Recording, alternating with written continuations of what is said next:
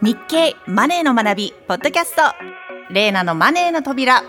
The Gate of Money 皆さんこんにちは。タレントのレーナです。この番組は誰もが知っておきたいお金周りのニュースや知識についてマネー初心者の私が日経のマネーの達人にじっくり解説してもらうというものです。今回解説してくれるのは日経ベリタス編集長の塚本夏美さんです。塚本さんよろしくお願いします。よろしくお願いします。いやー、塚本さん、いよいよ夏休みシーズンですね。とはいえ、コロナも第7波がもう来ていますけど、どうですか、はい、夏休み。もう早く収束してほしいんですけどね。まあ、7、8、でこう繰り返していくんでしょうね。そうですね。はい、もうあの一緒に過ごしていくやり方を考えなきゃいけないのかもしれないんですけど、ところでレイナさん、はい、今年の夏休みはどうしますか？今年の夏休みちょっといろいろ計画中なんですけどあのお友達とハイキング行こうかっていうハイキングの旅を今計画しています。いいす。ね、暑いけどね、そうなんですよ。まあでも山の中だと結構涼しかったりするんで楽しみなんですが塚本さんは？私もあの昨日からどこの湯に浸ろうかをすいませんインドア派で。どこの湯に浸ろうかを一生懸命探してるんですけど。夏でも入るんですか？あの、入るでしょ？お風呂。入る、入ります私絶対無理です。えー、えー、えー、冬でもちょっと結構なんか辛いなっていう。あんまこう、お湯に浸かるあの習慣がないので。なるほど。シャワー派ですね。シャワー派ですね。人生の損失のような気がするけど、まあ、あの、お好みがあると思うんで、はい。私はインドア派なんで、ちょっと、そうなんですね。家にこもろうかと思っています。いいですね。はい。はいあの、私たちのようにと言ったらあれですけど、いろいろちょっと問題はあるんですが、はい、その、夏の旅行だけはちゃんとやろうと。まあコロナがいろいろあったとしてもということで、あんま鈍ってないんですよね。あの、例えばアメリカ、ヨーロッパも観光地のホテルの稼働率高めで推移してますし、はい、日本も、あの、夏休み前の旅行動向調査では前年比で言うと7割を超えるぐらい、まあ、コロナの期前のコロナ前並みの水準までこう、需要が回復しているので、そのいろいろあるけど、こう、折り合いをつけて旅行しようっていう方たちは増えてるのかなというふうに思っています。はい、一方で、あの、この番組でも何度か取り上げてますけれども、物はもうどんどん上がってますね。どんどん上がってますよね。やっぱり私はパンとかが大好きなんで、もパンの値段がどんどん上がってるなっていうのを本当に実感します。こうなると、こう、家計を考えてお財布の紐は固めに、でもそれだけだと人生つまらないので、旅行中に使うときは使うといった感じなんでしょうかね。はい、もうパン今まさに直撃受けてますよね。こういう小麦も含めてその世界を襲ってるインフレ、それから景気ですね。先行き見通しにくいままです。はい、で先週もかなりピリピリしましたけれども、その台湾問題をはじめとして、アメリカと中国の対立はどんどん緊迫化しそうな気配ですし、2月から始まっているロシアとウクライナの戦争も終わりが見えないですよね。で懸念が4位を上げればキリがないんですけれども、アメリカ、ヨーロッパをはじめ主要国の株式相場、元気ないのはこういった見通しにくいところも影響していると思います。はい。で、こういう時、まあ、個人投資家はどうするか。お、どうするんですか？はい。あの、攻めると、ちょっともしかして怪我しちゃうかもしれないような、あの、少し見通しが聞きにくい時は、無理に攻めずに守りを固める。うん、熟練の個人投資家さんたちに聞くと、そんな答えが多いんですね。そこで今日は、えー、緊張の夏、守りの夏の投資のポイントを考えてみたいと思います。元ネタは蚊取り線香の CM でしたっけ？緊張の夏、日本の夏ってなんか懐かしいですね。おばあちゃんの家で昔見たような気がします。では塚本さん、投資のポイントを詳しく教えてください。それにしても2022年は異常で落ち着かない状況がニューノーマルになってしまいましたね。戦争は終わらないですし、暑いですし、まあ電力は足りなくなりそうだし、厳しい夏ですね。はい。本当そうですよね。あの、株式投資家にとってもしんどい状況だと思います。えー、2021年まで上昇していたアメリカの株、例えばナスダック総合指数は去年の末と比べると2割安の水準にありますね。はい。個人投資家がここ2年ほど好んで投資してきたアメリカのテック株も元気がないです。SNS 大手のメタプラットフォームズ、前の Facebook ですよね。はい、えー、去年の末と比べるとざっと半値、Amazon.com も16%安ぐらいだと思います。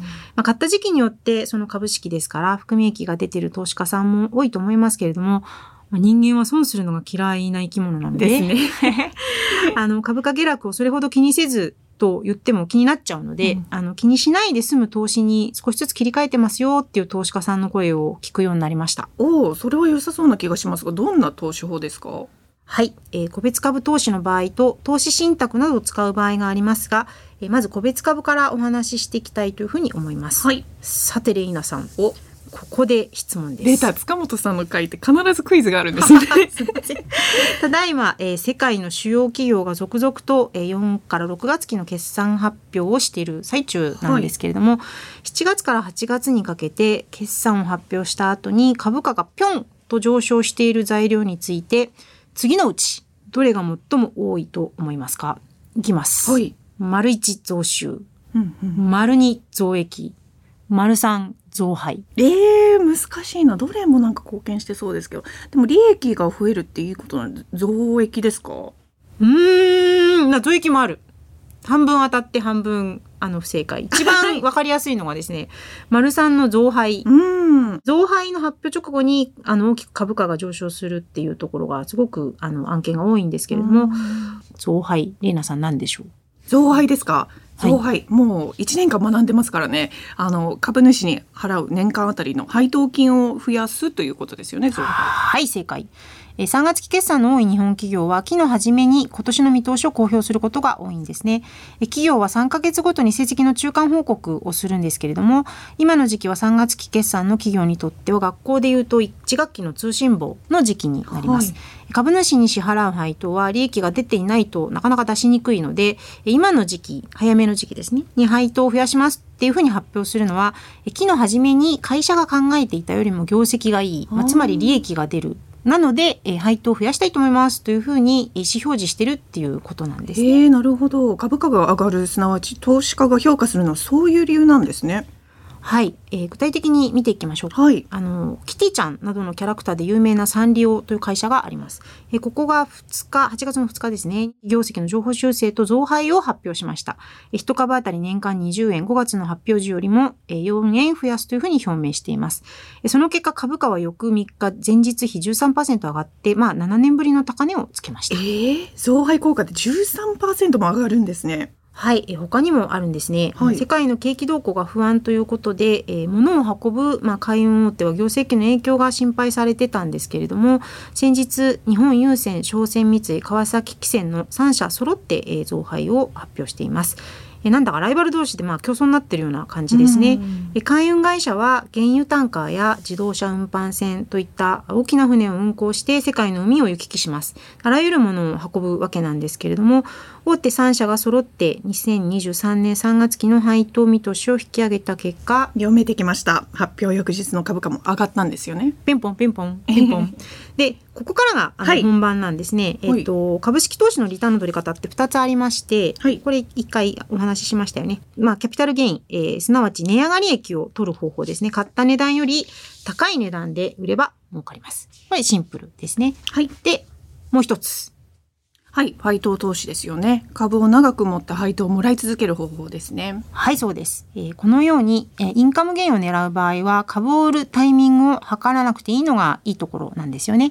えー、株式を持ったまま、えほったらかし投資をしている分には、日々の株価にあんまりドキドキしなくていい、そういう度合いは小さくて済みますね。はい。でも、なるべくなら効率的にリターンを取りたいですよね。確かにそうですね。では、リターンの高さや低さを測る物差しはありますか？ありますよ。えー、それが配当利回りという指標です。はい、えー、1株当たり年間の配当金見通し割る株価で計算するんですね。はい、え1株に投資したらどのぐらいリターンがあるかという年間ベースの指標として、えー、パーセントで示します。先ほどお話しした産業の場合は、えー、20円割る、まあ、ざっと3400円で0.5%、うんえー、川崎汽船は5.9%ぐらいえー、商船三井は13%ぐらいといったところです。商船三井が利回りとしては一番高いですね。13%なんと2桁はい、え日本の中でもですね2桁の配当利回り持ってるっていう株式は少ないので、まあ、稀に見るというふうに言っていいと思います。でちょっと解説しますとこの配当利回りは株価と同じくその投資家にとってはとても大切な指標なんですね。で株価よく検索すると出てきますけれどもだいたい近くにあの配当利回りの数字も載っているのでご覧いただければいいと思います。例えば日経電子版の会社情報という個別の株価や業績が見れるページの場合は上場企業名を検検索すると株価が出てきてすぐ下に予想配当利回りというのが載っています。なるほど。ただ塚本さん問題はこの利回りの数字をどう判断するかですよね。はい、レイナさん、めちゃめちゃいい指摘ですね。まず利回りの考え方なんですけれども、もう一個、株じゃなくて債券に投資する場合、例えば個人向け国債などに投資する場合は、リスクがとっても少ない分、低い分、リターンも低めです。はい、国債は満期までそのまま持ち続けていれば、えー、償還した元本は全部、まあ基本戻ってきますし、社債でもその会社が、えー、破綻しない限り元本は安全です。では株式投資の場合は？はい。こちらはですね、えー、元本が減るリスクがありますね。株価動くので元本も、えー、上がり下がりしてしまう可能性があります、えー、投資家としてはそういうリスクがある場合は、債券投資よりも高いリターンを期待したいですよね。えー、ちょっと前の東証一部、今は東証プライムに、えー、名前が変わりましたけれども、はい、この上場企業の平均をざっと見ると2.3%ぐらい、うん、えー、これは日本経済新聞のマーケット面などで平均は確認できます。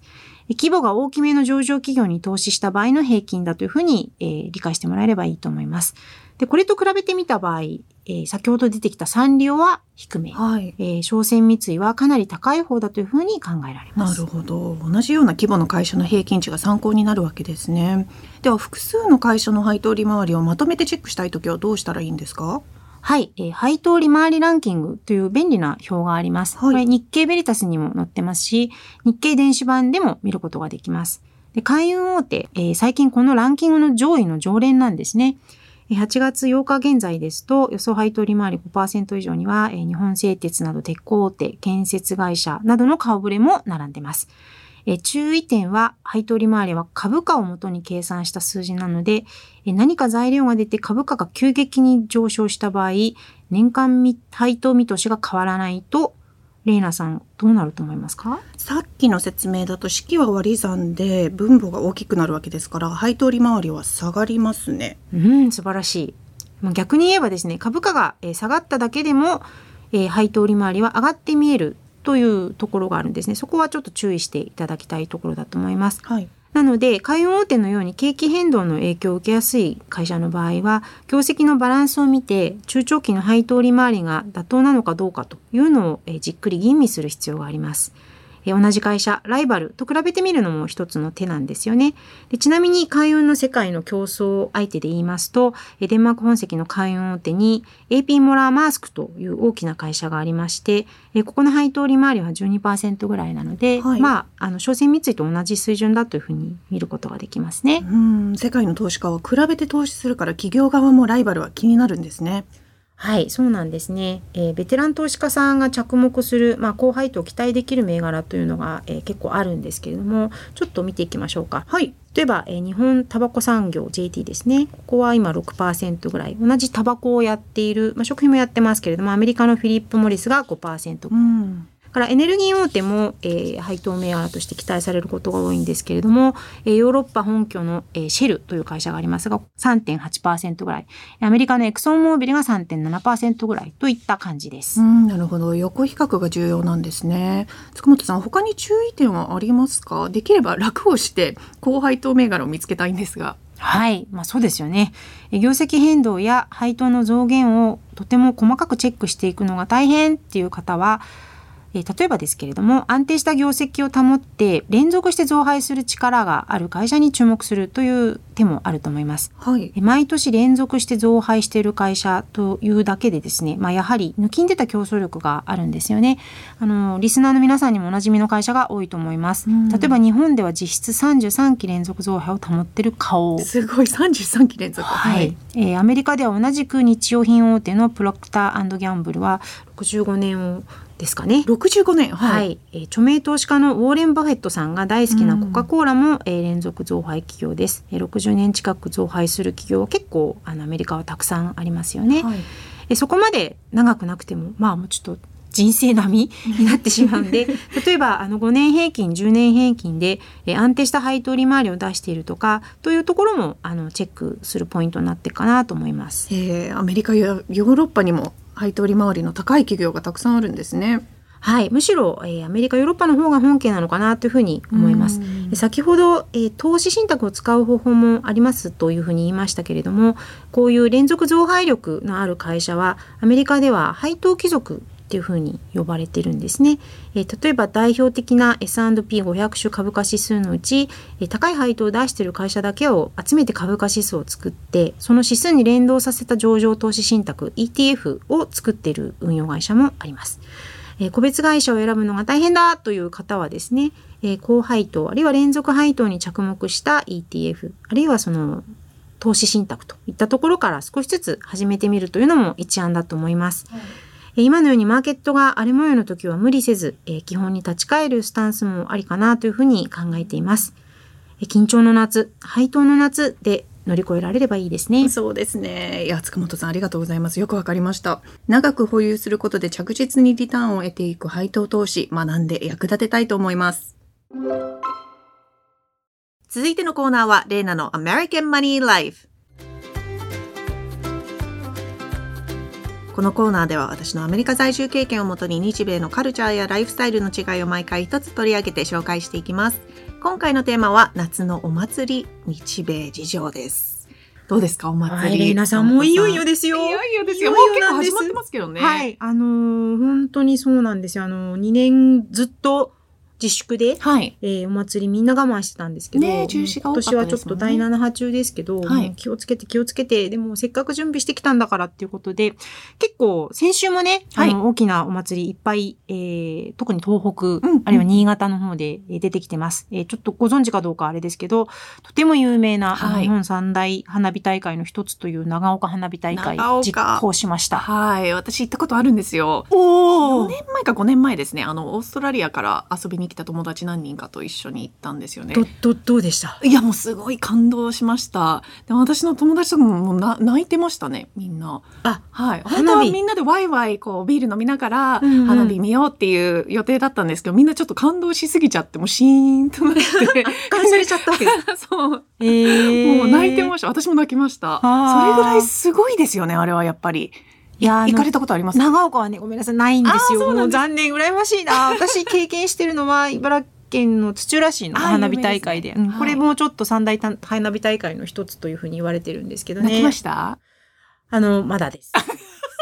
塚本さん泣かないですよね、多分。どっちかっていうと、花より団子なんで、あの、露露天？あの、綿飴とか。お祭りフード美味しいですよね。イカ、イカの、イカ飯とかあっちの方に行ってしまうんですよね。アメリカも結構夏祭りとかフェスティバルみたいなのあるんですけど、やっぱ食べ物が本当に違うなって思いますね。私が一番好きなのはアメリカの夏祭りとかフェスである、あの、オレオクッキーってあるじゃないですか。はいはい、あれを天ぷらみたいな感じで揚げる感じのフライドオリオっていうのがあるんですけど、めちゃくちゃ美味しいんですよ。それと一緒にアイスを乗せて食べたりとか。うわなんか。めっちゃ甘いんですけど、で、カロリー超高いですけど。ね、バナナの揚げたのにアイスぶち込むみたいなそうですね。アメリカ人基本何でも揚げちゃうんですよ。あの、ホットドッグを揚げたりとか、ピザを揚げたりとかもしたりする保存上はいいですけど。まあそうですね。ちなみにな、アメリカのお祭りってなんなんて言うんですか？祭りは、えーと、カウンティーフェアっていうのが多分一番有名ですかね、その軍が主催する、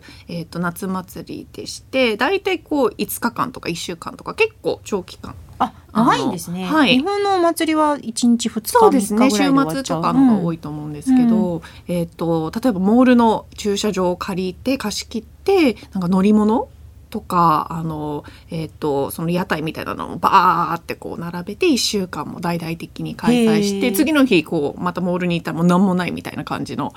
っていうのが多いですね。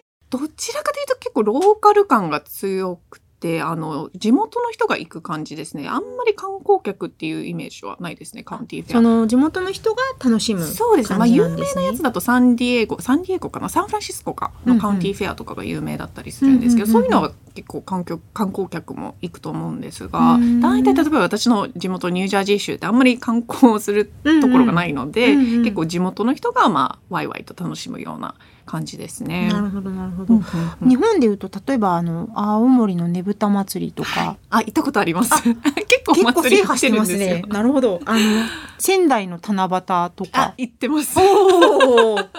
結構祭り制覇してますね。まあもう大好きなんですよ。やっぱりこう日本のお祭りってちょっと独特というか結構文化だったりそ、ね、歴史的背景とかもすごい興味深かったりするので、でねうん、まあ踊りも含めてものすごく準備もあのそれこそ冬から皆さん、はい、あの実行委員会の方たちはすると思うんですけど、そういう意味で言うとこう日本文化を感じてもらうっていうか外訪日観光客の方たちにも、はい。まあ、今ちょっとずつ増えてますけどね、あの、見てほしいなっていうふうに。そうですね。私の外国人のお友達の方が詳しいです。夏祭り。今週これがあるからとか、来週これだからみたいな。今週、先週もあの、中野の盆踊りお祭り大会みたいなのがあったんですけど、東京の中野で、うん、あの、それもとイタリア人のお友達が、あの、はい、中野に住んでるんですけど、うんうん、あの、ちょっと来なよ来なよみたいな感じで誘ってもらって、うんうん、それまでは全然知らなかったんですけど。盆踊りやった？やりましたやりました。やりました。私踊るの大好きなので、ビール飲みながら。でもずっとだいぶ多分きっとレイナさんの知ってる踊りと違うでしょ？盆踊りですか？そうですね。でもなんか振り付けって結構シンプルなものが多くないですか？盆踊りって。そうですね。結構ずっとリピートする感じなんで、まあ他の人見てちょっとあの、真似して、あ、なるほど。楽しんでました。本当踊ってきた。塚本さん踊らないんですか？あの、盆踊り好きですよ。だけど、最近はちょっといけてないですね。あの、デブショーになってるかなと思うんですけど、あの、いい運動になりますよね、あれ。うんうん 日経電子版のマネーの学びでは、これから資産を増やしたいという20代から40代の皆さんに向けた記事を多数用意しています。最後に私たちが作っている紙面の特集もご紹介します。8月13日付、日本経済新聞長官マネーの学び面のトップストーリーは、社会を変えるインパクト投資入門。日経ベリタス8月14日号の関東特集は、書いて群がる日本の不動産の落とし穴。日経マネー9月号の特集は、お値打ち上昇株です。紙媒体も合わせてよろしくお願いします塚本さん今回もありがとうございましたこちらこそありがとうございましたでは例のマネーの扉次回もお楽しみに